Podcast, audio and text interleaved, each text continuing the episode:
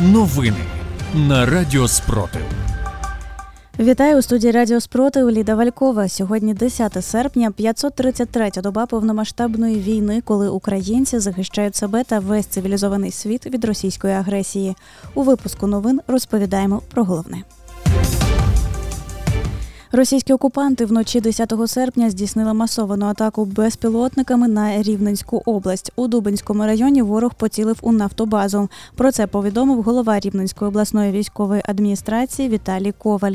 Жертв на щастя немає.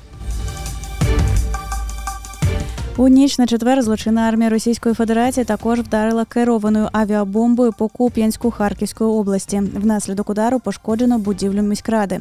Також окупанти обстріляли місто зранку четверга. Через ворожі обстріли п'яти районів області поранення отримали двоє людей. Про це повідомив голова Харківської ОВА Олег Сінігубов.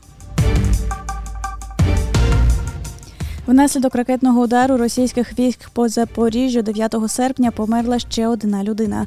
Таким чином відомо про трьох жертв. Про це сьогодні вранці повідомили голова МВС Ігор Клименко і голова Запорізької ОВА Юрій Малашко. Внаслідок атаки російських загарбників по цивільній забудові міста поранено 9 людей. Серед них немовля.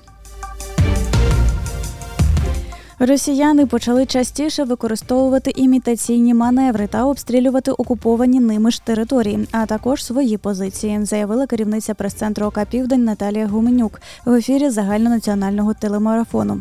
Росіяни часто імітують залишення певних населених пунктів, потім знову до них повертаються. Але в цій паузі, коли вони були відсутні, як правило, дуже потужно обстрілюють ці населені пункти.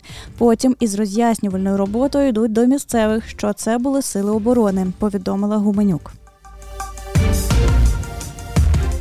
Тимчасово окупованому Мелітополі загарбники планують навчати майбутніх працівників ФСБ та поліцаїв у приміщенні захоплених вишах, педагогічному університеті імені Богдана Хмельницького та агротехнічному університеті імені Дмитра Монторного.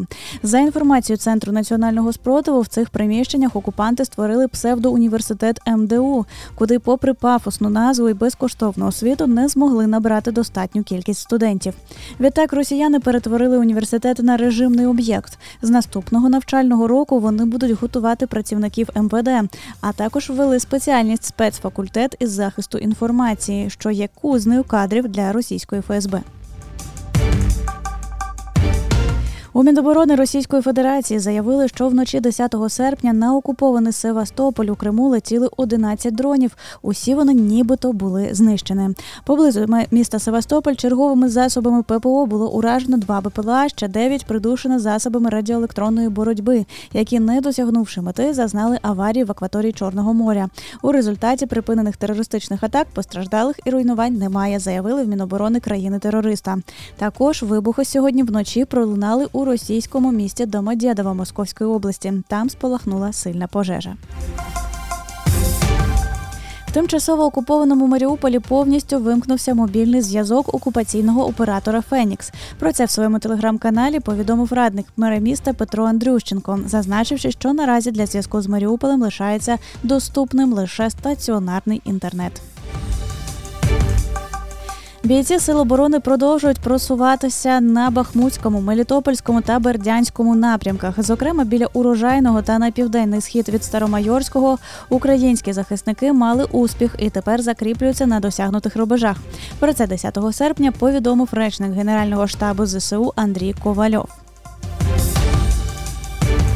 За минулу добу Сили оборони України ліквідували 580 російських загарбників. З вами була Ліда Валькова з випуском новин на Радіо Спротив.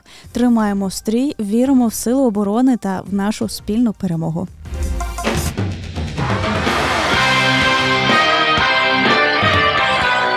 Радіо Спротив. Радіо визвольного руху.